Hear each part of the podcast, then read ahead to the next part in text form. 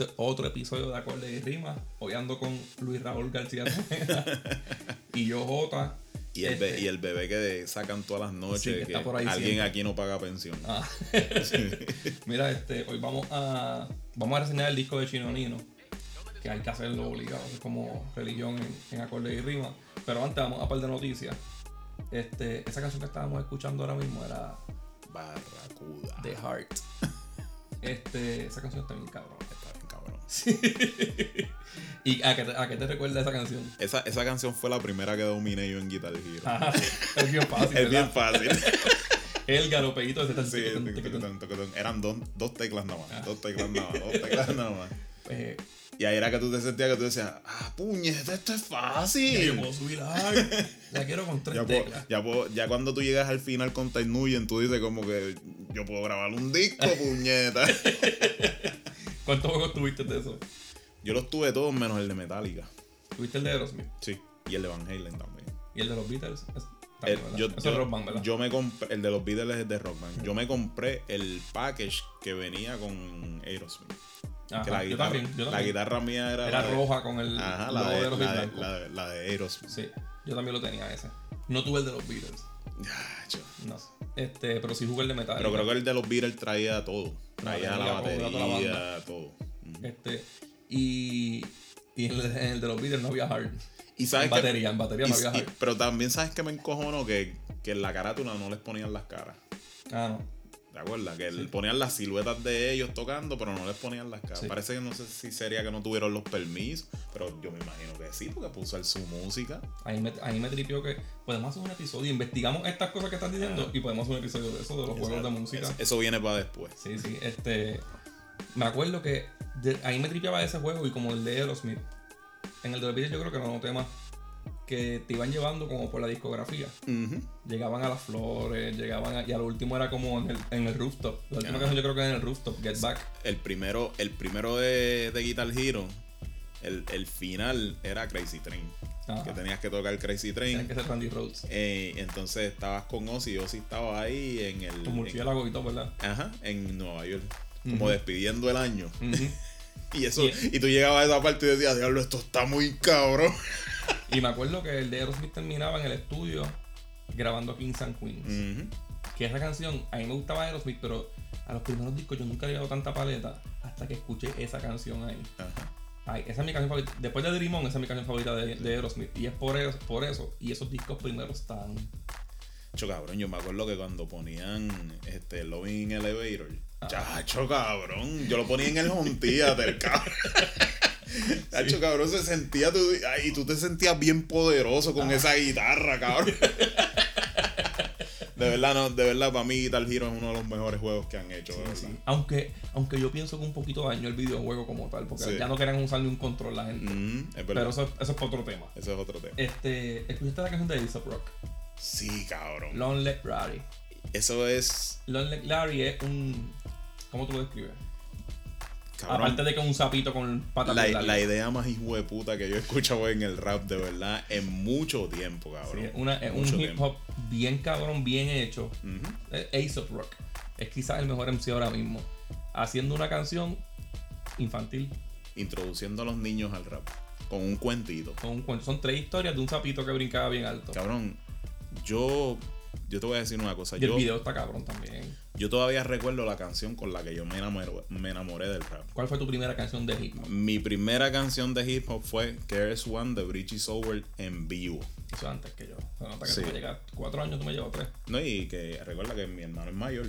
Y ajá, lo tenías bien cerca también. Eso. Exacto. Cuando yo escuché eso por primera vez, yo, o sea, eso fue amor instantáneo. Amor instantáneo.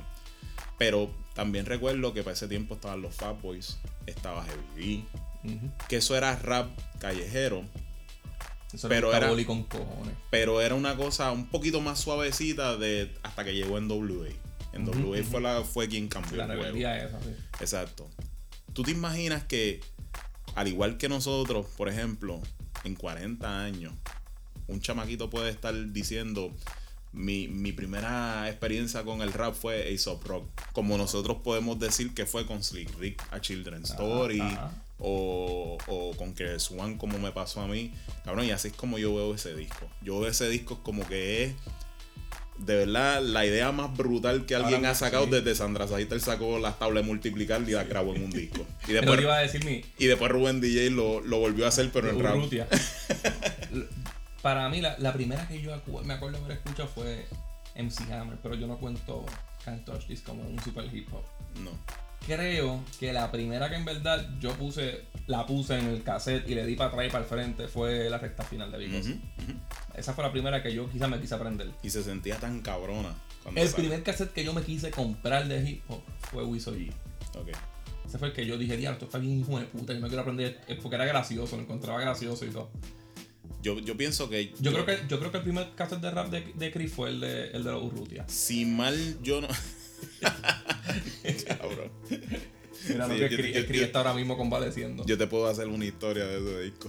sí, yo sé que sí, yo sé que sí. Pero, pero yo, yo creo que el primer cassette, cassette de rap que yo creo que a mí me regalaron, porque todo lo que yo oía era de mi hermano, pero mío, mío, mío, fue Misión La Cima, de Ajá.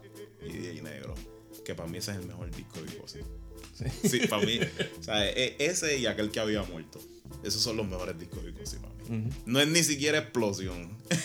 Es ese y aquel que había Sí, sí. muerto. Mira, O sea- y ya que estamos en el hip hop, vamos a seguirlo. Este, se murió DMX. Se murió DMX, que es una de las piezas fundamentales del, del hip hop, de la cultura hip hop de los 90. Ujú.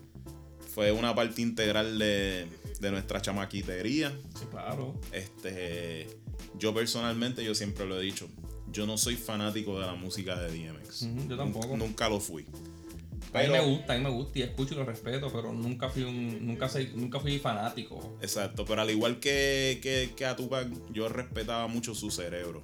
Ujú. Era una persona bien brillante, las cosas que decía, las modas que pegó. DMX fue uno de los cantantes de rap bien agresivos que vinieron en esa era post-Onyx. Ujú. O sea, Onyx yo recuerdo que eran de los, de, de los colectivos más agresivos que habían en el rap, que a mí me encantaban. Y Fat Joe, se puede Ajá. decir también. Entonces después de ello, que tuvieron pues su leve fama, digo, no Fat Joe porque Fat Joe todavía existe, pero tuvieron su leve fama, DMX vino como con ese tipo de rap. Y aunque él no se escuchaba tan nítido y tan bien en la rima como Lords of the Underground o. Das FX o Onyx. Como que fue el que lo pegó otra vez. Él fue el que pegó los banshees en los videos, los perros, la ganguería. Yo, yo digo que DMX fue el que pegó la forma en que se iban a hacer videos de música en los 90, porque si tú ves, El underground era así aquí. el underground era así. Tú ves todos los videos de Nico Canadá, de Dinoid, de eso. Es un corillo cabrón, como pasaba en los videos de Rough Riders con DMX. Y de que todos estaban con su canción y tú veías un corillo de gente, motoras, mujeres, Sí, perros. Tú sabes, todo lo que era la, la calle en esos momentos para nosotros. Y pues, Él murió de sobredosis. Bueno, dicen que fue un ataque cardíaco que lo puso en coma producido por una sobredosis de drogas. DMX llevaba más de 30 años de, Craquero, ¿verdad? de craquero y de freebase. Este, eso es una realidad. Todos los que crecimos con DMX sabíamos que él iba a terminar así. Siempre lo supimos. ¿Qué tú crees de lo que dijo la familia de la vacuna? Para mí es embuste. Ah, Pa' mí eso eso- está bien de más. Es como para que no recuerden es como para exacto, como para tratar de limpiar su imagen y está bien. Yo Sí, pero está bien. siempre, siempre es la familia, trata de eso, aunque la familia de él no fue muy buena. Él tenía un montón de disputas con sus hermanos. Él fue, él fue vagabundo porque su madre era una loca y lo que se pasaba era saliendo con hombres. Y los hombres, muchos de los novios de ella lo que hacían eran darle palizas y mierda. Y por eso es que él se crió así, tú sabes, con esa rebeldía. Pero nada, eso sí, para mí DMX era el rapero que era mejor actor de todo. Eso sí, Sí, sí, eso sí. sí. Cómodo, cómodo. A mí, si yo... A mí, a mí me pasa una cosa bien interesante. Yo amo el hip hop y amo las películas. Y yo veo un rapero en una película y yo digo, "Es- eso es una mierda. Eso va a ser una. Eso ser una mierda. yo no sé por qué. Yo siempre, a menos que no sea New York City, porque pues tú O, sabes. Carlo, o Calito Way 2 Es- con, con Pop Daddy. Eh, cabrón. ese es el ejemplo, cabrón, de, de lo que es una mierda, cabrón. Pero la jodienda.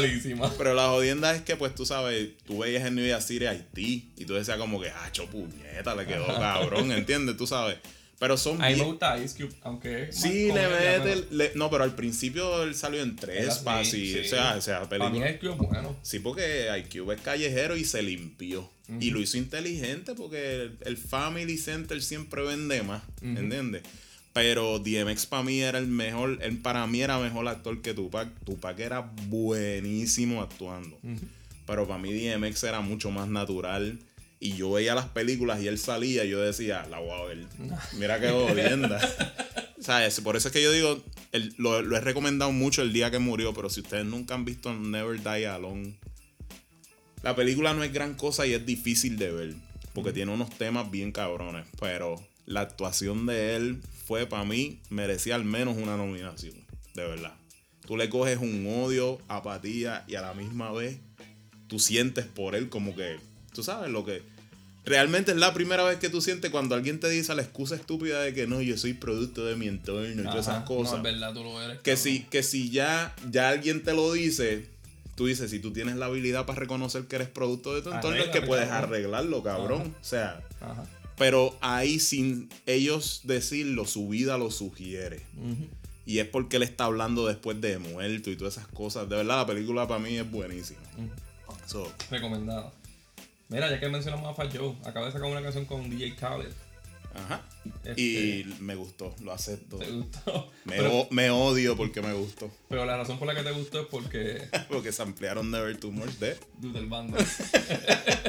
Yo creo que por eso fue. que es una canción perfecta. Es una canción perfecta. No, no va a dañar nada. Nada. O sea, tú no puedes. You can go wrong Ajá. con esa canción. No. No, no hay manera. Y mira que, que una canción de, de DJ Khaled, Joe y sale Puff Daddy. Y sale por Daddy. Y estamos diciendo que es buena. Este. Y, y mi, y mi opinión de Pod Daddy es que aunque yo amo a, a Biggie y amo a Boy, Ajá. y en cierta medida quitando a Mace, me, gustaban casi todos sus cantantes. Pero eh, si yo viera a, a, a Pod Daddy, yo sería Chunai, cabrón. Es verdad, Yo cabrón. sería Chunai, cabrón. De verdad. Pa'l carajo. Yo no soporto a Pod Daddy, de verdad. Mira, ¿viste lo de Iron Maiden? Lo vi. Ellos van. Lo están nominando o ganaron, no sé si ganaron ya. Para Hall of Fame de, para el Rock and Roll Hall of Fame. Y dijeron que. Cabrón, va hasta el guitarrista que tocó en el primer disco nada más. Ok. Pero no, es, no va a ir con ellos el cantante que tuvieron después de Bruce Dickinson. El cantante de los 90, como quien dice. Ujú. Eso, Este, ¿cómo, cómo tú ves eso? Eso está mal, mano. Para Porque. mí eso es un pecado. Ah, sí, cabrón, está yendo bien incompleto. Ujú. No sé, para mí está tan y tan y tan y tan mal. Porque yo no sé que a lo mejor que tengan personal con Bailey, pero ellos tienen. Esos discos fueron malos por. Si fueron malos, fueron malos por, porque ellos los cogieron a él. Porque Iron Maiden estaba en un momento que podían coger a cualquier cantante del mundo y de- cualquier cantante iba a dejar su banda por cantar en Iron Maiden. Y ellos lo cogieron a él porque él era como pana, del, como, como que era amigo de ellos. Y el primer disco a mí no me encanta, que es el X Factor, pero el Victoria Eleven a mí me gusta completo. Y es parte integral de su historia. O sea, Claro. tiene, claro. Es que yo no veo la manera. Mira, yo recuerdo cuando salió el Buenavista Social Club. Yo recuerdo siempre que. Tú sabes que mi papá es fanático del rock y él me decía, diablo, Ray Cooder, él tocó en los Rolling Stones. Y eso siempre a mí se me quedó porque tú decías, diablo, este tipo que es de Inglaterra y se fue a vivir para Cuba. Hacía soundtrack de película y todo eso, pero dejó a los Rolling Stones, tú sabes, y se convirtieron en uno de los grupos más grandes de la humanidad. Ajá. Y después recuerdo que vi un concierto de, de que dirigió Martin Scorsese de los Rolling Stones. Y lo llevaron Ajá. a Ray Cooder. Ujú. ¿Entiendes? O sea, lo llevaron y, y el que no lo sabía en el momento lo supo. Él fue bien early stage, él fue parte de los Rolling Pero es que él lo tienen que llevar porque él, Iron Maiden todavía toca canciones de su época. Bruce Dickinson las canta mejor, claro, pero las están tocando y esas fueron canciones que hicieron para la voz de él. Eso es lo que te dice todo. O sea, todavía las canciones las tocan. Él fue importante, aunque haya sido de una mala manera quizás. Fue, fue importante, cabrón. Ellos como quiera no estaban haciendo lo mejor con en No Prayer for the Dying con Bruce Dickinson. En el Fear Dying quizás arreglaron un poco, pero no estuvo mal experimental. Claro que Y no. después, el- a ellos ahora mismo, ahora mismo, Iron Maiden, y esto sin que se me quede nada en el, en el cuerpo, cabrón. Iron Maiden ahora mismo lo ayudó con cojones que hicieran un comeback con Bruce Dickinson. Porque si Iron Maiden llega a estar tirando discos así como, como están tirando ahora, desde el Fear of the Dark, ya tuviese a todo el mundo aborrecido. Se están comportando como metálica, cabrón. Sí, eso es una cabronería. es una cabronería. Dave Mustaine no tuvo que ver, como que dice, no salió en ningún. Él, lo votaron antes del primer disco. Ujú.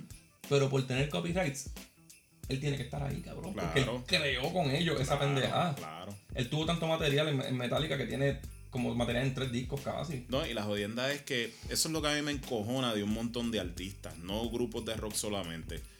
Tú haciendo esa jodienda estás buscando apelar con las generaciones nuevas. Pero la jodienda es que tu fanbase original que está contigo desde el principio es quien sigue comprándote tu música y quien sigue apoyando tu música. Ujú. ¿Entiendes? So, para mí eso es una falta de respeto al consumidor que está contigo desde el principio, porque el que lleva tu legado sabe que él fue parte integral. Ajá. ¿Entiendes? Y a todo el que es fanático de verdad le va a encojonar eso. Le va a encojonar. A mí no me gustó. Y ahora mismo, esto es más gracioso, pero el primer cantante de Iron Maiden, bueno, el primer cantante que grabó con Iron Maiden, Cordiano, grabó un disco, el primer disco. Este, no, porque salen por ahí. Antes hubo, dos. No, el primer que grabó un disco de Iron Maiden. Ahora mismo tiene como un GoFundMe, porque tiene una rodilla jodida como tú. Y para la operación son como 20 y pico mil pesos. Y salió el manager de él diciendo que, viste, que yo no tengo una colota de Iron Maiden, pero ninguno da un bello.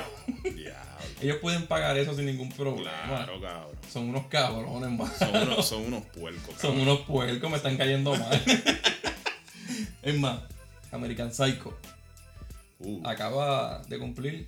esto, esto es un punto y aparte. American, esto, pa- esto es un paréntesis. American Psycho cumplió 20 años y nada más lo estamos mencionando porque es una de las películas de J y mío favorita. Sí, está en mi top 5. Ujú. Y es uno de los, por lo menos, no sé tú, pero uno de mis libros favoritos ever.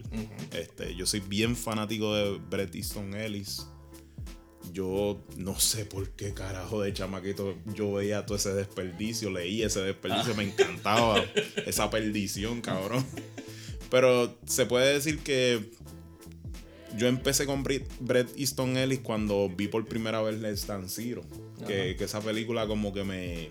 qué sé yo, cabrón. Yo estaba chamaquito cuando esa película salió y como que me, me voló la cabeza. Ajá. Porque se, primero era que se supone que un chamaquito no ve esa película. Pero segundo, cuando tú la ves, tú dices, wow, mano, ¿cómo la gente puede ser tan mala, puñeta? Ese, ese fue el momento en Sí, que sí. yo creo que yo empecé con él. Pero cuando él tiró American Psycho. Y Christian Bale es otro que hay que ver todas las películas que él haga. ¿Verdad? No, eh, a mí siempre esa película me pone en la zona donde, ¿qué tú hubieses querido que pasara? ¿Lo que iba a pasar Ajá. o lo que pasó? Ah. ¿Viste? Porque en ese momento Christian Bale estaba semi retirado después de haber hecho Empire Cuando of the él Sun. cuando él cuando le dicen el celular y él va. Ah. ¡Ta! Y la mata Exacto.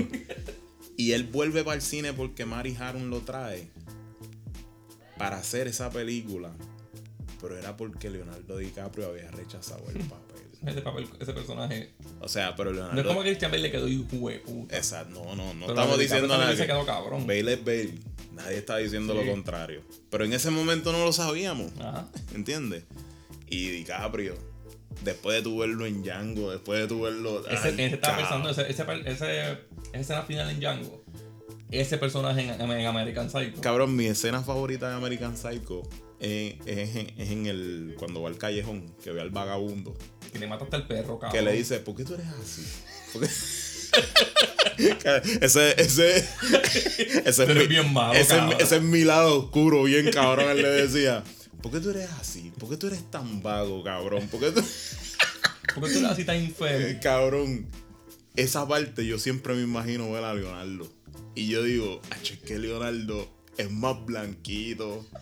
Parece, El sabes, personaje de Wolf of Wall Street. cabrón, parece más de porcelana que Christian Bale. Porque por lo menos Christian Bale tiene esa cara de hijo de puta. Ajá, que, que, que el- De que a los puños está difícil. o sea, o sea, cuando, cuando en Batman, bo- en Batman Begins, él bota a toda la gente al final, él por dos minutos se convirtió en Patrick Bateman. ¿Entiendes? O sea, esa, Pero- cara, esa cara de hijo de puta. yo, que creo, yo pone. creo que lo que nos tiene perjuiciado con, en ese, en- de esa forma con Christian Bale es el, el audio que se coló de Terminator. Ah. Cabrón, yo soy Christian Bale, hijo de puta. Deja, de estar parando la escena. Cabrón, pero eso a mí me hizo más fanático de él, cabrón. Porque ahora yo me lo creo más, cabrón. Es un hijo de puta, de ¿verdad, Sí, cabrón? cabrón. Pero imagínate a DiCaprio en esa parte. Acho, cabrón. ¿Por qué tú eres así? ¿Por qué tú eres tan mamabicho, cabrón? Con la vocecita y con el acentito ese. No, y que, y que el cabrón le entra a tiro y el perro pega a ladrar. Está bien, está bien. Te voy a dar un par de pesos, cabrón. Te voy a... Vete por el carajo. Mira, este, vamos para Bad Bunny. Bad Bunny tuvo en WrestleMania 37. Ujú. Según tengo entendido y por lo que he visto, él realizó su sueño. Claro. Si tú eres fanático de la lucha libre, si tú eres, si tú naciste en los 90 y eres fanático de la lucha libre, tu sueño es estar en el WrestleMania, aunque sea en, en la última fila de arriba. Claro. Punto. Tanto es así que lo- los ex fanáticos de la lucha libre como yo, porque yo era un ex fanático, o sea, soy un ex fanático. Yo lo por- soy. Porque de chamaquito yo era un fanático empedernido de la lucha libre. Pero ya no me considero tan fanático porque no estoy al día, no, ya yo no, no veo luchas. Quizás es porque no tengo tiempo, cabrón. Pero, No, porque está mierda también. pero sí tengo una cosa. Tengo un DVD que tiene todos los WrestleMania. ¿Entiendes? Pero que tienes ahí algo. Ah, Ahí es donde voy. Tú lo tienes, yo lo tengo. Ujú, So, eso es parte integral de nosotros. Cabrón. ¿Quién no, quién no quisiera estar en un Ah. WrestleMania? Y eso es una parte que de verdad. Yo, yo soy. Yo he sido bien crítico de Bunny, Yo también. Pero esa parte yo se la admiro bien, cabrón. Si yo fuera él, yo estuviese bien igual que él. Igual que él. lucido. No, y eso me da una mejor perspectiva de él. Porque yo lo que pienso ahora es que no se la está viviendo de artista. Hay todos el artistas como, como Anuel, no solo quieren mamar a nadie. Por más que se lo mamen un montón, no solo quieren mamar a nadie porque ellos son los, los, los dioses. Pero Bad Bunny siempre ha tenido mucho. Ha sido fanático de muchas cosas, eso está bien. Y, y las cosas que la gente le critica de ellos son las cosas que yo, yo termino admirándole. Por ejemplo, cuando Anuel sacó el, el Lamborghini ese que era de Dragon Ball Z, Ajá. yo diría, cabrón, yo, yo creo que yo hubiese hecho lo mismo, pero con He-Man. ¿Entiendes? Y yo veo, eso es lo que para mí, eso lo humaniza más. Y me cae bien. Sí, ahí ¿entiendes? realmente está haciendo lo que le da la gana, como Claro, dijo. claro. Esto es un cliché por, por su disco, pero yo digo también en Anuel. Anuel está haciendo que es un carrito que parezca un Hot Wheel. Claro. Y ahí está. Cabrón, llevó una pausa de cuántos meses. Y se dedicó entero a WrestleMania. Y ese hombre está ahora mismo. Que si Vince McMahon le dice, te voy a dar 200 millones para que luches dos años.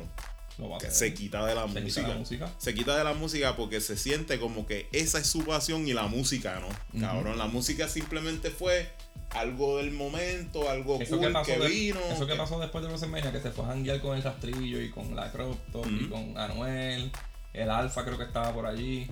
Este es celebrando su noche favorita. Ajá. Y, Cabrón, yo no le, puedo no le voy a criticar eso. No, cabrón, y, y que prueba el punto mío. De que mi punto siempre ha sido de que ellos viven creando fantasías que gente de afuera se la terminan viviendo y ellos, por lo menos en el caso de Bad Bunny, no se la termina viviendo. Él se la vivió muchos años. a lo mejor cuando él se metía en los sitios a hablarles de palos y de tiros y de esto y de lo otro y de beber, ustedes se iban a tener a, a tener hijos no planificados, como dice Irwin. a tener Por no tener hobby. a, te- a tener hijos no planificados por no tener joven viviéndose una movie Ajá. y él salía de la discoteca y se iba para su casa a ver lucha A lucha libre libre, Como un pendejo. como un pendejo como dicen ustedes Y ¿entiendes? ahí. Y, y eso es lo que yo Y lo admiro lució mal. no para nada Es verdad que la mayoría de las llaves que hizo, el que tiene que hacer como que todo, el, el, el contrincante. sí lo cargaron lo cargaron Pero como quiera, como hizo, quiera Un, hizo un Canadian Destroyer en WrestleMania sin haber tenido una lucha antes. cabrón Randy Orton salió hablando maravillas de él Para mí Y- que Sly Juan me dijo el otro día, ya mismo se le vira porque Randy Orton es así. Un no está, está bien está bien pero pues tú ¿Tú sabes viste cómo terminó toda esta película?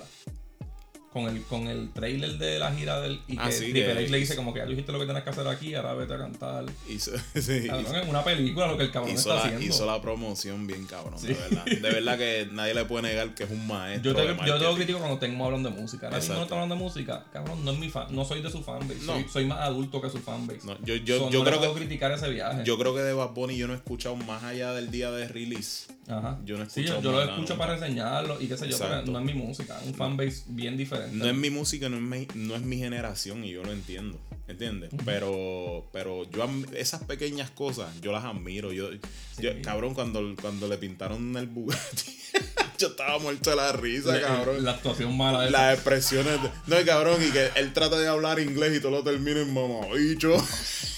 bicho! ¡No! Está bien mago. Mira, pero ahora hablando de música buena, este, mañana sale el disco de Conway the Machine, La Máquina. No para, ¿verdad? No para el hijo. No se llama La Máquina, en verdad. No sé, pero, Pero que no no para, el cabrón. Los de no para. no paran. No para. Salió un single bien Y bueno. gracias de- a Dios que tiene la boca vira, cabrón. Gracias a Dios que tiene la boca maricona, cabrón. Porque si tuviera la boca derecha, cabrón. Cacho, cabrón, yo no me quiero imaginar, cabrón. Sacaba Si tres discos al mes, cabrón. Si se hiciera más cómodo hablar. Sí, cabrón, porque yo me imagino que rimando él se debe cansar, cabrón. Porque imagínate tú mordiéndote el, el, el lado derecho del Y él cachete. canta como sop. ¿Tú lo has visto? Que él canta como sop. Sí. Se le infla el cachete. Sí, cabrón, porque imagínate tú mordiéndote el bembe y el cachete derecho todo el tiempo cantando, cabrón. Eso debe doler, cabrón. Mira, Apolo Brown tiró un single que se llama Buena Man. Bien interesante, escúchenlo. No voy a recomendar música después del episodio, solo vamos a tirar ahora.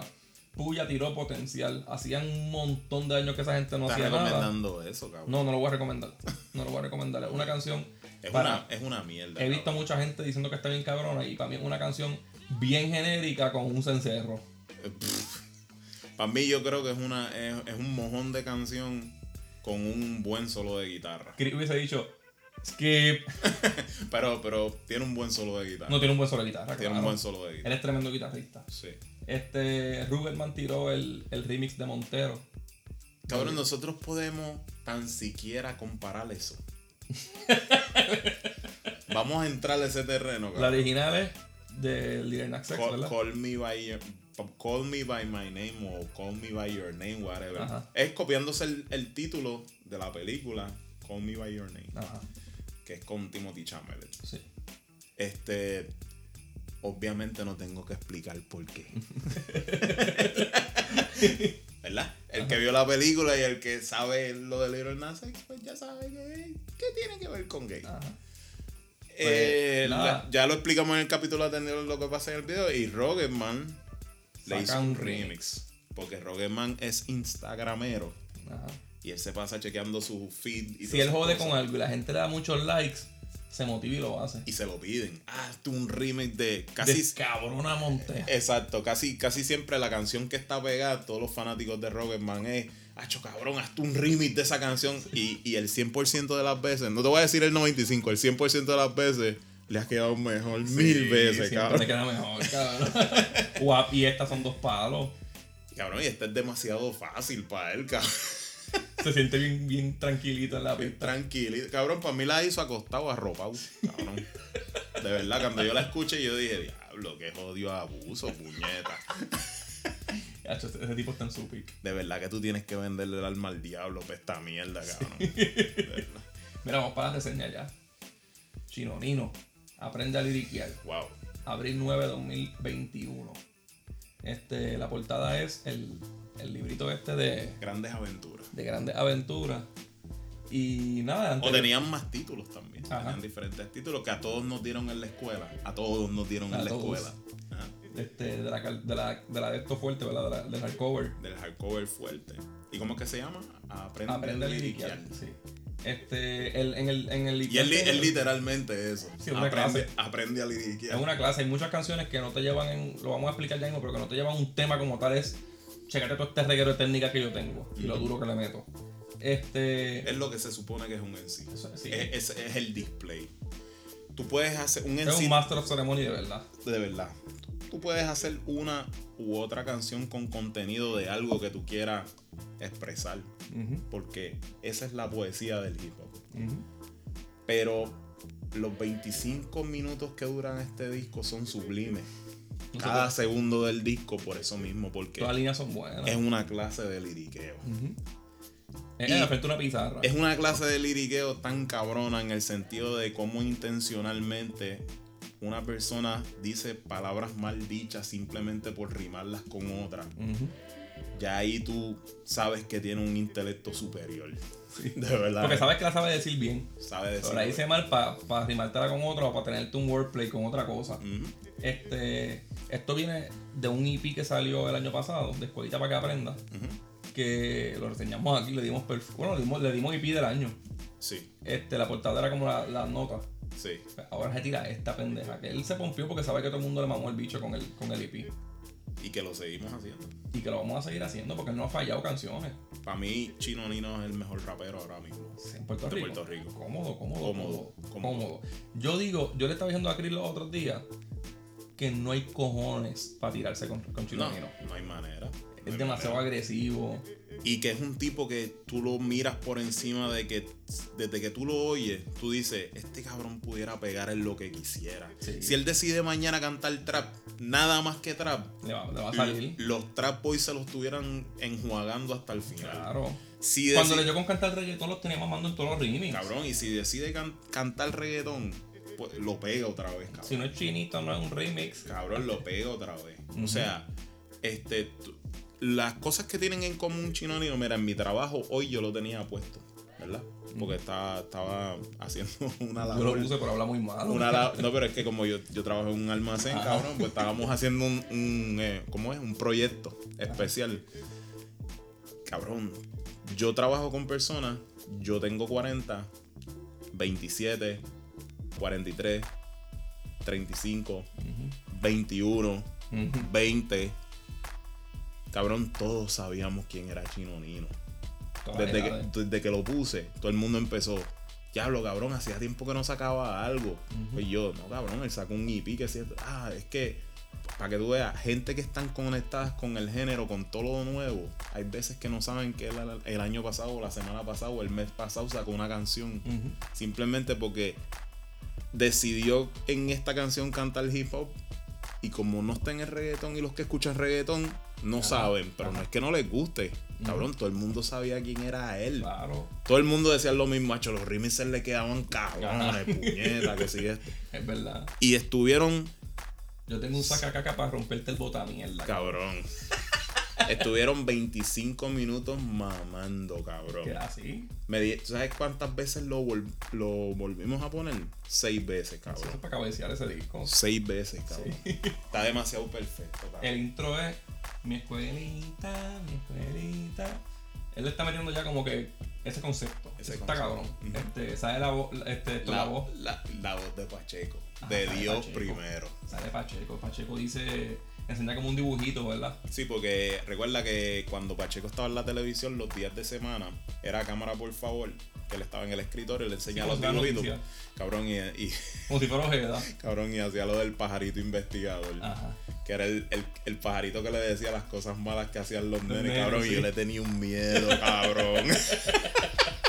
Yo, cabrón, yo lo hacía como para torturarme, Ajá. cabrón, porque yo estaba en la escuela y yo automáticamente hacía algo malo, cabrón. Algo malo de llamarme a mis pais. Ajá. Cabrón, y después estaba mirando para el cielo como un pendejo, cabrón, a ver si veía el pájaro investigador, cabrón. Y cabrón, yo estaba como un prisionero de guerra, cabrón. huele bicho, cabrón. Cabrón, yo, yo estaba como un prisionero de guerra, cabrón, por culpa de eso, porque yo llegaba, cabrón, de la escuela y iba directo a ver Pacheco, a ver, a ver si me mencionaban, cabrón.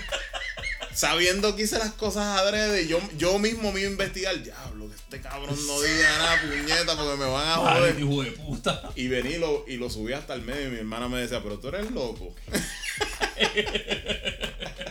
Me te pa'l carajo. Entonces, ¿sabes? Héctor la voz diciendo, abre que voy. Abre que voy. Entonces arranca, tú no escribes. Qué cosa más. Tú no escribes, empieza con qué?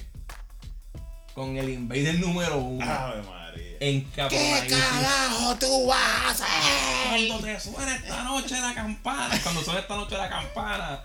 Y ahí sale un boom bap. gane una, dos y tres. El invader acaban de matar a Bruce el Brody. Ya recuerdo cuando me metiste con un palo y me batiste la fuente. Pues empieza el boom bap con violines, un montón de bajo, con el ya tú sabes que vienen las canciones que él usa para descabronar el mundo. Y sale Chino haciendo referencias de, de Uzi, Sí. que dice de Biggie, dice tu hermana es groupie, este, yo no copio y tú sí. Eso para mí es como una indirecta. Él hace mucho, estas canciones son tirando al género a los de ahora, Claro. a ninguno en específico. Pero aquí quizás es un poquito más directo, porque Tusi una canción, un remix que sale en el disco de Arcángel. Ujú. Sale la Carrión y un montón de gente. Yo no sé si él se lleve bien con Arcángel o qué sé yo. Sí, sí. Pero dice, tu hermana es, tu hermana es groupie y yo no copio y tú sí. Está cabrón. Que eso, eso es como de- usando ese tú sí. Cabrón, es una afrenta de superioridad siempre. Es, es- así es como tú sabes que es el en sí de Ahí se, verdad. se ¿entiendes? compite siempre. Porque él sabe muy bien que con su destreza lirical nadie le va a tirar, cabrón. Y él está implantando su supremacía lirical, cabrón. Lo más que pueden decir es, no le voy a dar pon cabrón, no te vas a atrever. Esa, no, cabrón. Esa, esa es la excusa La de Juan. pendeja. Esa es la excusa de Juan, cabrón. No le voy a no dar le voy a pon. dar pop, no le voy a dar views. Porque Ajá. él no es nadie. Sí. Pero te tiraste con, con un venezolano que no conocía a nadie aquí. Él no es nadie, cabrón, pero lo tienes en el cerebro hace más de 20 años, cabrón. Eso era lo que pasaba con Residente, Ujú, cabrón. Lo tenía en el cerebro hace más de 20 años. Y para la fanaticada, él no será nadie. Pero es que a Teguan no le importa la fanaticada Es que de no- Residente, cabrón. Porque él no, tú no lo viste tratando de conquistar. Él no hizo música para esa fanaticada. Nunca. Cabrón, y está cabrón que te abochornen así. Cabrón, dos tiraderas que lo que hizo fue sacarle la mierda, Día cabrón. cero. Día cero. La- Y, es- y eso es lo mismo que hace Chino Nino. Él Ay, puede no. tirar todo lo que él quiera, cabrón. Él, él sabe que él tiene supremacía lirical. Tus metáforas ni fora ni meta. Ni me. La música es de abajo muy por encima. Ustedes no, ustedes no valen nada. Un limber de peseta que te comieron y te orinaron por popeta. Ya, cabrón.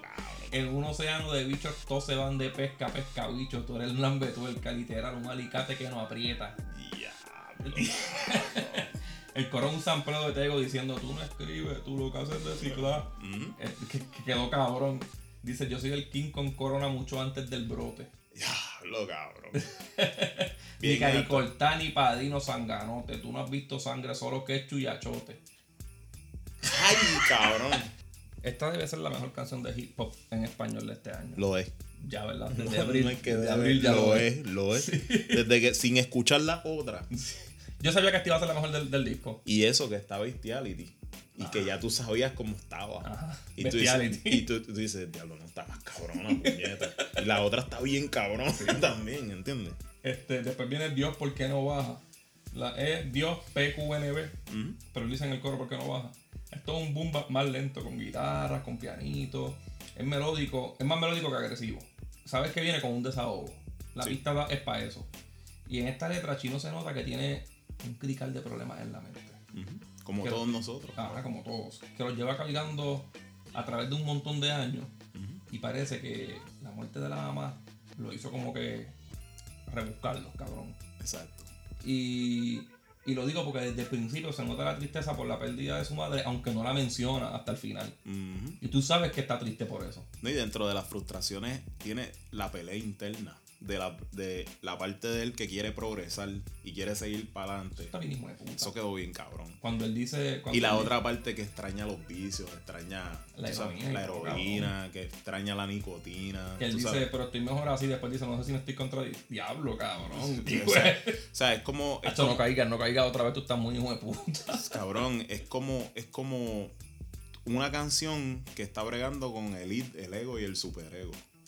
De la O sea, gente que le dice que él le puede meter con cojones. Es- exacto, de que, de, de que él sabe que puede echarlo todo por la borda, pero a la misma vez desperdiciar tanto talento, puñeta. y está Que joven, ajá. O sea, que una persona en un tono reflexivo que tenga tantos problemas todavía sepa que tiene tanto talento. Ujú. ¿Entiendes? O Que no, que no te vas pensando como una mierda. Exacto. Que, que- que es, es- es un poco como que, qué sé yo, diferente a cualquier depresión. Ajá. Porque no es, lo, no es lo mismo tú creerte que no eres nadie. A tú saber que eres una persona con un Y talento como quiera genuino. estás bien jodido. Y como quiera estás bien jodido, pero estás peleando con eso. Prácticamente el hip hop y tu talento te está dejando vivir. Y así es como él lo está tomando en la canción. Esto, esto es un track maduro con cojones. Este, me encanta porque él explica que la vida es una agonía y que todos esperamos indirectamente las navidades y los días festivos pa, pa- como que para darnos una palmadita en la espalda, Ajá. porque con el resto del año una mierda. Sí, porque recuerda que el ser humano en, en la vida, en las redes sociales, en todo, siempre lo que esté buscando cómo ser políticamente correcto que la gente lo vea. Porque así tú acumulas puntos celestiales. Sí, ¿Entiendes? sí, sí. Por eso es que yo tengo siempre la teoría de que nadie realmente es ateo, por más que lo diga. Deep down inside todo el mundo quiere creer en algo. Y para eso, para esa creencia es que la gente acumula puntos. Mucha, O sea, la gente salva perros, la gente salva humanos, la gente hace comedores públicos, hace... la mayoría del mundo para mí, quizás es ignorancia lo que voy a decir, es atea en secreto, pero se, se crean esta imagen de Dios para tener esperanza en la vida. Claro. Y porque es, es lo único que te garantiza que tú te vas a reunir con personas que tú quisiste un Ajá, montón. ajá. Es que, más, nada más nada te lo garantiza y eso ya... eh, aunque sea una fantasía o no, ya eso es una buena razón para vivir. Ujú. ¿Entiendes? Y eso es una buena razón para pasar a través de la vida. Y al final de la canción él le dedica un par de líneas como que a una, a una prima, algo así. Claro. A par de mujeres de su familia que se han muerto. Y salen como unas conguitas de fondo. Y empieza la tercera canción que es, bueno, la tercera después del intro, que es Rumba. Que es como es eso mismo. Y esa fue la primera que tú me dijiste. Escucha esto, Escucha esta cabrón. pendeja, cabrón. este, siguen las congas con una clave y la clave la hace con el rap, rap, rap, rap, rap, rap, rap. Mientras se escucha a Chamaco Ramírez. Hablando. Ajá. Y a mí, y a mí se me pararon todos los pelos. Y esta canción es lo que, dije- lo que yo dije ahorita. Esta El canción para zumbar líneas. Y el, y el coro es como una oda al tiempo en que nosotros nos criábamos. Recuerda que este, este CD es una escuela lírica.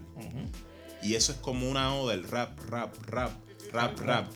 Eso es una oda a los 80 y a los 90, cuando nosotros éramos chamaquitos, que la gente en Puerto Rico tenía, tenía conceptualizado como que el rap era así, hasta la gente que lo hacía para burlarse Como de rap, ellos. rap y rap. Exacto. Y como, y como, va, y como Chorigastro y, y- y Pedro Juan Tencidor cuando decían rap, rap, eros y rap, Ajá. rap, rap, rap, eros y rap. Ese, ese, era el, ese era el concepto que la gente que no conocía de rap aquí antes tenía, que el rap todo tenía que ser el rap. Y tú decías una lírica y decías el rap. Ajá. O sea, si no decías El el rap. rap, no, no, no. Era no que, tus papás te imitaban la música que tú escuchabas. ¿Entiendes? El rap. El rap. Pero él lo hace aquí de una manera brutal. En música, En música. Él lo hace en música porque él pega todas esas ideas y te va empezando a dar la clase. ¿Entiendes? El- aquí hay aquí hay mucha conga, hay bajo, hay trompeta en algunas partes. ¿Sabes? Esto es trip, tirando líneas por ahí para abajo y lucimiento. Él tiene mucha técnica, él hace wordplays, él hace homófono, él hace metáfora. Y todo eso lo usa siempre. Él utiliza en, en esa canción una lírica que me gustó. Yo no la voy a decir específica como tú, porque yo no soy tan bueno recordando, pero me, me gustó una que él decía que los, los chamaquitos del caserío que le tiraban de la nueva generación, Ajá, creyéndose que eran santeros, ajá, le tiraban como si tuvieran ganga. ajá. Ahí mezcló dos cosas que le quedó cabrón. Sí. Como si tuvieran ganga, pero lo que tenían eran unos calderitos. Ajá. Y eso yo lo voy a explicar. Zumba. Lo que pasa es que sí, él puede haber explicado lo de la ganga, ¿verdad? Le tiraban como si fueran ganga.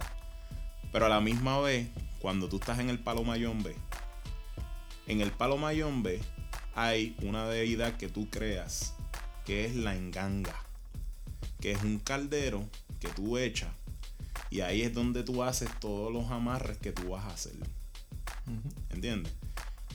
Cuando tú practicas el palo mayombe, solamente cuando llevas mucho tiempo y estás ready, tú puedes tener tu propio enganga. Y a esa enganga se le echa eh, sangre.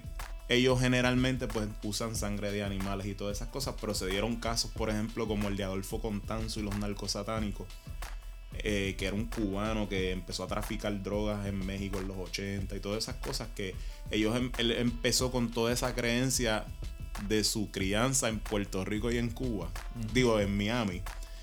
Y pues fue dando como que el paso extra hasta que empezó a hacer sacrificios humanos y echarlos ahí, todas esas cosas. So, otra vez, es como yo digo, es como mezcla las palabras que a veces dice intencionalmente cosas que riman con otras que a lo mejor tú piensas que él estaba hablando de una ganga, pero lo que está hablando es de un enganga, que es de la Sí, deidad- sí. De, de- de la religión palomayombe. Ajá. Tú sabes. Y tú no puedes evitar decir como que, diablo, este tipo está cabrón, de verdad. Digo, te- tú dices eso, en verdad, cuando, cuando tienes más o menos, te has criado toda la vida en el rap, Ajá. ¿entiendes? Ajá. Tú sabes. Él sabe, sabe hacerlo, sabe usar, sabe usar todo. Ujú. Después en el coro usa a Marvin Santiago. Que él, él, esto es un fun fact aparte. Cuando sacó el EP anterior, Ujú. a él lo entrevista. eh, Yo creo que ya hablé de esto antes, Molusco. Y Molusco lo entrevista porque Molusco metió las patas. Que este, una vez él entrevistó a Ñejo y Ñejo le dijo que uno de sus raperos favoritos era Chino, Chino Nino. Y él le dijo, ¿tú sabes quién es Chino Nino? Y Molusco le dijo, Chino y Nacho. Y él, Diablo, cabrón. Qué insulto, esa cabrón. gente es de Venezuela y este cabrón es de Puerto Rico. Yo me paro y me voy. Pues la cosa es que ent- entrevista a Chino Nino, porque no se fue viral. Entrevista a Chino Nino y y le dice que se escuchó el disco de Raúl a Cabo, que está bien cabrón y que está bien preparado para la entrevista. Entonces, mano, el disco, aquel, el, el EP tiene una cosa que se llama Madre, que es, es directa a la muerte de su madre, que la perdió en la pandemia. Este, el video de esa canción, y él le pregunta, Molusco, empieza la entrevista, ¿qué le pasó a tu mamá? Hijo de puta, me di un concepto de eso que le pasó. Pero qué mamá, bicho. Después le dice, porque le dice, él dice mucho mongolache. Ajá. Y él le dice, ah, que Mongolache lo, lo usa porque le gusta mucho Marlene Santiago.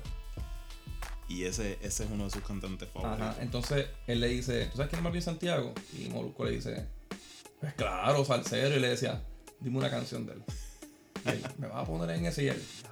Diablo, cabrón. Él lleva- yo quiero que la gente no se le olvide que Molusco lleva más de 20 años de locutor. Está Y está cabrón que tú no te sepas una canción de Marlene Santiago, así de música, música mierda tú pones en, en tu emisora. Yo no puedo creer eso. Pues el coro es. Nosotros le podemos decir, escúchame, escúchame, de El Hombre Increíble. Del hombre increíble que la recomendamos en las mejores canciones de salsa, ¿verdad? Exactamente. Ah, no. Mira, la, la línea que ¿Viste, dice- viste, chino, nosotros no somos moluscos. Aquí. Mira, la, la línea, la línea que dice la meñique muñeco, tus moñas no tienen maña, mañana no, mañana no se sabe lo que pasa, bájale 10 que unos 20 no me fal- más te faltan. Cabrón. Está muy cabrón. Después viene el skit este, el interlude de Papa Huizo. Ujú. Eso quedó cómico, ¿verdad? Eso quedó cabrón. Es un de Huizo explicando que- de lo que llegó primero, el huevo o la gallina. O la- o la y él gallina. explica que para que para el tiempo de los dinosaurios, los dinosaurios eran de huevo y no existían gallinas. Sí, pero es, es algo cómico Y también. es de para terminar con el punchline de si alguien te pregunta, el huevo siempre va a llegar primero. Siempre. Ese- eso es como lo que yo me paso diciendo en las, re- en las redes sociales. El bicho siempre manda. Ajá. Yo no lo digo por machismo. Es que na- casi nadie entiende ese chiste. Yo no lo digo por machismo. Eso no tiene nada que ver con machismo. Pero si tú te pones a pensar de verdad, el bicho siempre manda. Manda. Manda. O sea, por eso es que yo siempre he dicho que el bicho Y te voy a contestar con el nombre de otra canción. A mí no. es un trap bastante violento. Chino coge este estilo y también lo explota como, como si fuera de él, ¿verdad? Bien cabrón. Este, estos demente de menta se van a empalagar. Diablo, cabrón. El cabrón habla hasta de técnicas de canto que nadie habla de eso en el hip hop, ¿sabes? Tú Nadie. fíjate cuando él dice este, un par de temas y la voz se le acaba, se, se le acaba. Porque te cantan con lo mismo que tragan. Fantasma, tú no, tú cantas a garganta, cabrones no saben usar la panza, te hacen show y se quedan a mitad. Los mismos que te dicen que le dan sin parar. Cabrón, él está explicando la diferencia de cantar de diafragma. Que eso ningún rapero lo estudia. Nadie. Y por eso todos se quedan roncos en vivo. Tú sabes cuando un cantante es bueno, cuando te canta con el estómago.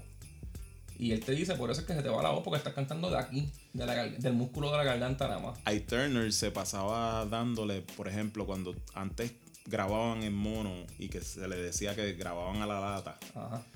I Turner se pasaba dándole cantazos en el estómago a Tina Turner cuando grababa. Ajá. Y le decía, tú sabes que la canción tenía que salir del estómago. Te ¿Entiendes? la voy a sacar a puño. Y tú sabes lo que es eso, en medio de una canción, grabando una canción, un derechazo en la barriga.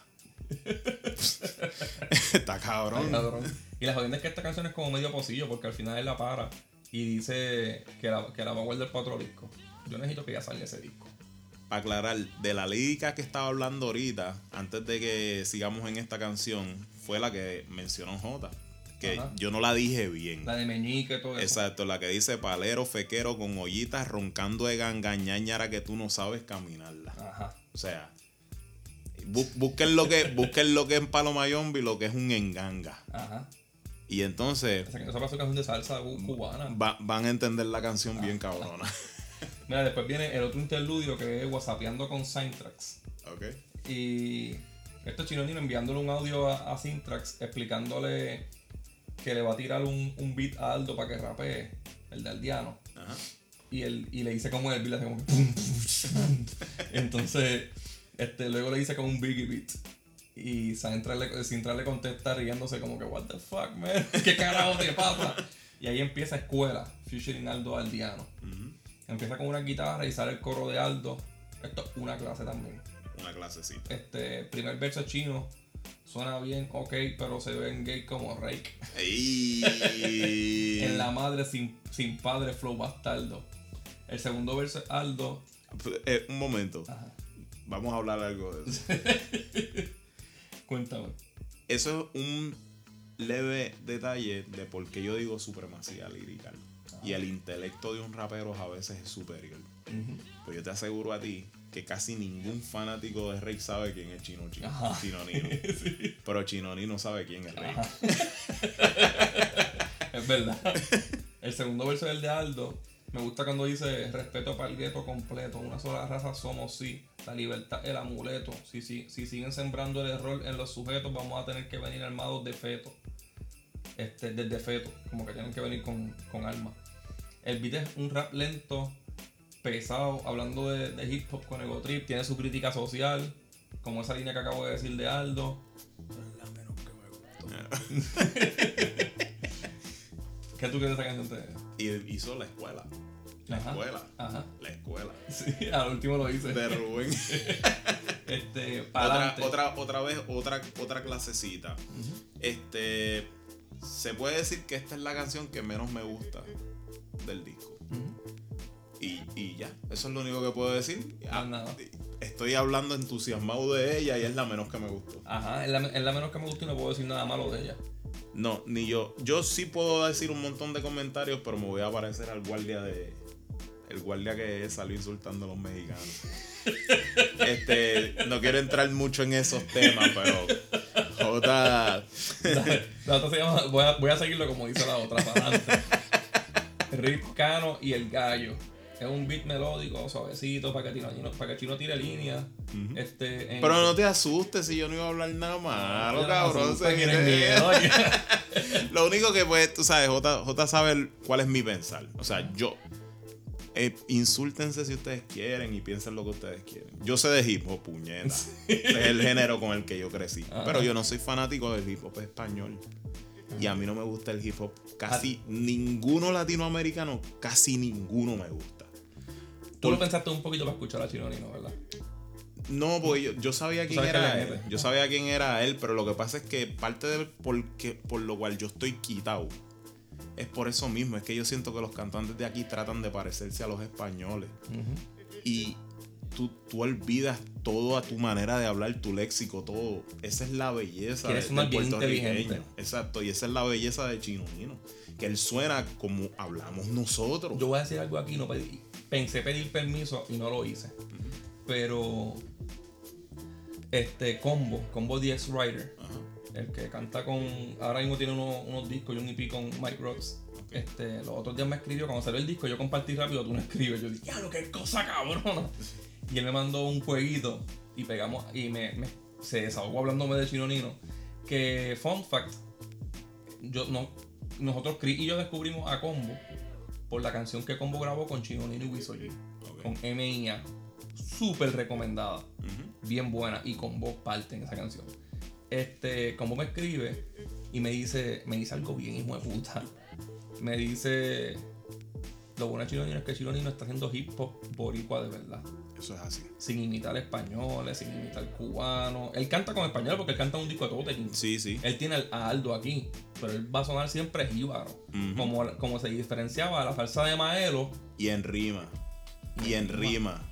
Eh, eh, es como yo. Y una digo- cosa bien importante que me dijo él fue, él entró con el puente de Tego. Ujú. Acuérdate, él no entró con un padrino bien reggaetonero. No, no, no, no, no. Él entró con, con, un- con otra persona de su edad. Rhyme or reason. Como yo siempre he dicho. Eso es lo que me encanta de él, que siempre el puertorriqueño no solía salirse de la rima y del flow de la canción hasta que empezó a escuchar mucho rap español. Y entonces empezaron a tratar de añadir líricas que a lo mejor tenían mucho contenido y no cabían en el espacio. Y entonces terminan hablándola, como hacía el cubano. Ajá. Terminan hablándola. Y eso a mí me encabrona sobremanera en el rap. Y, ¿Entiendes? y, y esto lo hacen lo- hasta, mira, Nash, que es un dios para muchas personas porque es bien inteligente. Nash se pone a hablar en las canciones, ya parece un la- robot, Se pone a hablar en no se pone a rapear. Exacto. Para mí, para mí, con el respeto de todo el mundo, eso no es rapear. Eso es hablarle un beat. Y O declamar encima de un beat. está bien. Y el que sea fanático, perfecto. Ajá. Pero por lo menos ese es mi pensar, ese es mi gusto. Por eso es que yo casi siempre le picheo a todo eso. Nash puede ser billones de veces más inteligente que, que Chinonino. Chinonino para mí es mejor rapero que Nash. Sí. Pero es que. y- no, y que no son producto del mismo existencialismo. Si tú vienes a ver, yo, yo, yo considero para mí Chino Nino mucho más inteligente que. Ujú. Pero lo que pasa es que, como yo no me crié en los Elder Scrolls ni en el mundo de los de Ring, cabrón. Sí, sí. Como se Son cría. en cosas que no le importan a los raperos. Exacto, o como o que son cosas regionales de España, por eso es que yo te digo, yo no me crié montado encima de un caballo yendo a destruir el, el, el anillo de poder, cabrón. ¿Entiendes? Yo los vosotros, los vosotros y esa mierda, yo no, yo, yo no, yo- eso no se En relaciona. these days. ¿Entendí? Eso no se relaciona con mi vida. Yo no hablo así. La Ajá. gente que está al lado mío no habla así. Pero sí, yo puedo relacionar que tú digas palero, fequero, ollita, Ajá. ¿entiendes? Sí, sí. Vamos para encima. Vamos para encima, ¿sabes? Esa, esa es la tradición salsa de nosotros. ¿viste? Sí, sí. Nuestros caseríos, nuestras barriadas, de las cosas que se hablan aquí. Por eso es que yo siempre te he dicho que Talento de Barrio no fue la película puertorriqueña más grande para la gente porque la trama sea buena, porque actuaron bien o lo que fuera. Es que es la única película puertorriqueña que tú ves y tú sientes que estás viendo gente real de tu barrio. Tú estás viendo los regionalismos de Puerto Rico en efecto. Y eso es una imagen que ellos siempre han tratado de limpiar demasiado en el cine de aquí. Y por eso es que no pega. Ujú. Todo se quiere ver perfecto. Todo el mundo quiere verse en, en léxico ahí hablando perfecto, en los diálogos. Y eso en ninguna parte del mundo lo hacen. No, que- México tú ves una película mexicana y ellos hablan como hablan ellos en la calle. Y a la gente le encanta esa mierda. Y lo más que gusta del hip hop americano es eso también. Y eso, y, y eso es parte de lo que pasa con este disco. Esto es un disco real. Sí. Esto es un disco real de nosotros. Así mismo tú sientes que él te va a hablar a ti. Cabrón, ¿tú, tú, tú crees que un argentino puede entender esa carátula? No, un carajo. ¿Tú crees que un argentino, un mexicano o un cubano puede entender al, al Invader, Ajá, a Pacheco? Ajá. No pueden. No. Eso es un disco para nosotros. Ajá. ¿Entiendes? Hay que apreciarlo, el cabrón le metió cojones. Exacto. Este, pues la última, que es como que una, es un beat melódico suavecito para que, para que se luzca. El coro dice seguimos para adelante, nunca para atrás. Y te das cuenta de la madurez. Porque Chinonino, yo estoy seguro que hace unos años no hubiera dicho algo así. Pero ahora mismo no tiene a la mamá. Y ahora sí le interesa dar para atrás a recordar los buenos Claro, momentos. Claro. Y, y está escuchando un chino nuevo. es lo que pasa con el 100% de todos nosotros. Que Sí, cabrón. no apreciamos Yo lo digo la- porque me identifico. no, no apreciamos las cosas a, a cabalidad porque puede ser que sí, nosotros las estemos apreciando, pero, pero como más deberíamos. A veces que le damos atención a las cosas mundanas y, y cuando perdemos las cosas, ahí es que nos damos cuenta que tanto nos hace falta. Ujú. ¿Entiendes? Yo no, yo no me imagino mi vida sin mi Mike. Así mismo te lo Sí, digo. verdad. Yo, yo siempre, eso es algo que yo me paso siempre diciéndolo en relajo y en serio. Yo no imagino mi vida sin mi. Ujú, Y yo sé que el día que eso pase, si es que yo no me voy primero que ella, eso va a ser un golpe bien fuerte, mami. Sí, eso va a cambiar. Eso, Eso- va a ser igual que el anterior. Eh, eh, Es como dijo el hijo de Kennedy. John John Kennedy dijo cuando murió su mamá. muchos años después que muriera John F. Kennedy. La primera rueda de prensa siempre me acuerdo que dijo que aunque era duro perder sus padres, uno realmente no llegaba a ser un hombre hasta que pierde sus dos padres, su Hmm. padre y su madre. Que ese era el momento en que él se envisionaba como que había alcanzado la total adultez. ¿Entiendes? Que puede tener un romanticismo y tú dices, coño, es verdad. Porque ya tú no vas a tener a ninguno de tus padres con quien contar si algo te pasa. Ya tú estás prácticamente solo en el mundo. Y ahí es el momento en donde realmente tú te conviertes en un adulto. Sí. ¿Entiendes? So, yo puedo, puedo ligar un poco esa frase con esas experiencias que él está contando. Sí, ahora, ahora mismo tú estás escuchando, ya para terminar con el disco, este, tú estás escuchando un chironino que antes decía hija puterías cabronas, Ajá. pero ahora estás escuchando maduro. Se dice hija puterías cabronas y cosas que a él le pasan, cosas de, que, que- de las que él vive. Nosotros nos sentimos como que vamos evolucionando con él. Sí. Yo estoy creciendo con él a la misma vez. Eso me pasó con Atmosphere. Sí. Atmosphere antes un hijo de puta y ahora tú sientes como, como tiene hijos, como tiene una familia. Una, una visión diferente y una perspectiva del mundo totalmente diferente. Y, Ah, y le salió bien. Hizo el cambio y le quedó bien. O sea, no ha hecho un cambio porque sigue siendo el mismo cabrón, pero se escucha maduro y, le sa- y se- y eso le sale bien. No, y que yo, yo, yo siento que hay veces que un artista llega a un punto en donde entiende que tiene una responsabilidad social que es inherente a su, a su fama o a su carrera, aunque él lo quiera o no. Y dentro de esa responsabilidad social, siempre uno, mientras va madurando, uno va diciendo, coño, voy a hablar de esto en esta canción. A lo mejor antes hablaba en una canción de joder más, de que yo soy el mejor, esto, lo otro, pero en esta canción voy a hablar un poquito, tú sabes, de mis demonios interiores, de lo que me está pasando. Porque a lo mejor una persona que lo está escuchando se siente conectado a eso y de alguna manera indirecta tú lo puedes ayudar. Ujú, ¿Entiendes? ujú. So, yo, yo siento que él está en este punto. Que él llegó en ese punto en su carrera en donde él siente, aunque no lo diga o aunque a lo mejor no lo Que quiera puede dar pres- consejos que te pueden. Exacto, yo, no- yo no conozco al hombre, ¿verdad? Pero lo que yo digo es que a lo mejor él está en un punto en su carrera donde él siente que tiene un cierto de tipo de y eso responsabilidad es parte social. de la escuela. Claro, eso es parte. Eso, eso, eso es una enseñanza. Ujú. La última Bestiality, y como hace tiempo ya la reseñamos.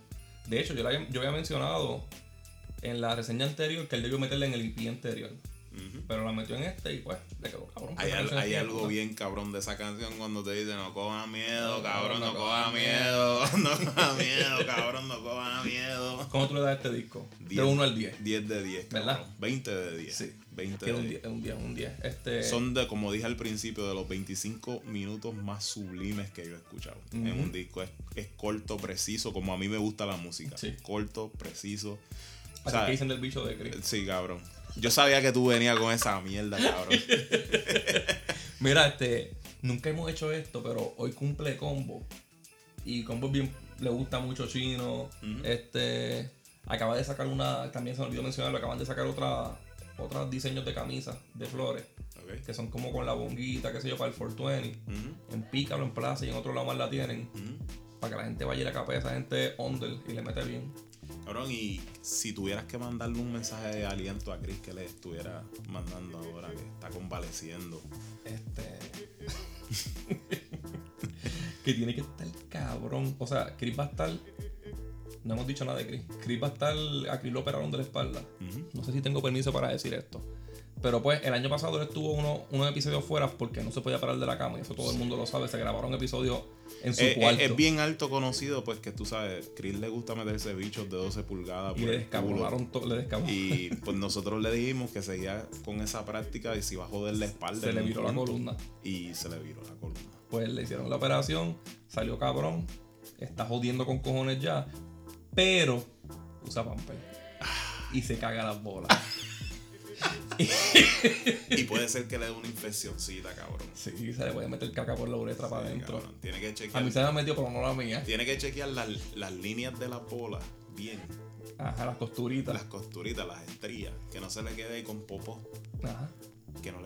Dar una infección, porque, cabrón, perder la espalda y perder las bolas al mismo tiempo está cabrón. Eso es hijo de puta. Está cabrón. Mira, este nano fuimos, eh. ¿Dónde te leen? LG Roena, como siempre. En Twitter y. Yo no estoy en horas laborables. Porque, cabrón, yo tengo trabajo. ¿Tú Y, yo tengo trabajo, igual que Jota. Yo tengo trabajo y no tenemos tiempo para hablar de política. No, este, aquí se habla de música, casi 100% y películas. Este, Pero puede ser que hablemos de política, pero, pero por la noche, cabrón. Como la gente decente, cabrón. Mira, también pueden leer como Hotax, Acorde y Rimas Twitter y Facebook, Acorde, Rima Instagram. Y, otra cosa más antes de irte. No escuchen podcasts que le dan mal rating a los demás podcasts. No, eso no se hace. Eso no Yo se nunca lo he hecho. Eso es una puerca porque si tú no tienes la intención de escuchar un podcast, tú no lo oyes, le das de banda, ¿verdad? Sí, lo ignora. Lo ignoras y ya, pero no tienes que darle un mal rating. Ajá. O sea, eh, no sean, no sean tan arrastrados, tan asquerosos. Eso es cosa de gente asquerosa. Por eso se quedan solos. Sí, cabrón. Y estos beats son de Santos Beats. Santos, tenemos que hablar. Tenemos que. Bueno, nos fuimos. Can't fool myself, I don't want nobody else to ever love me. You are my shining star, my guiding light, my love fantasy. There's not a minute, hour, day, or night that I don't love you. You're at the top of my list, cause I'm always thinking of you. I still remember in the days when I was scared to touch you. How I spent my day dreaming, planning how to say I love you. You must have known that I had feelings deep enough to swim in. That's when you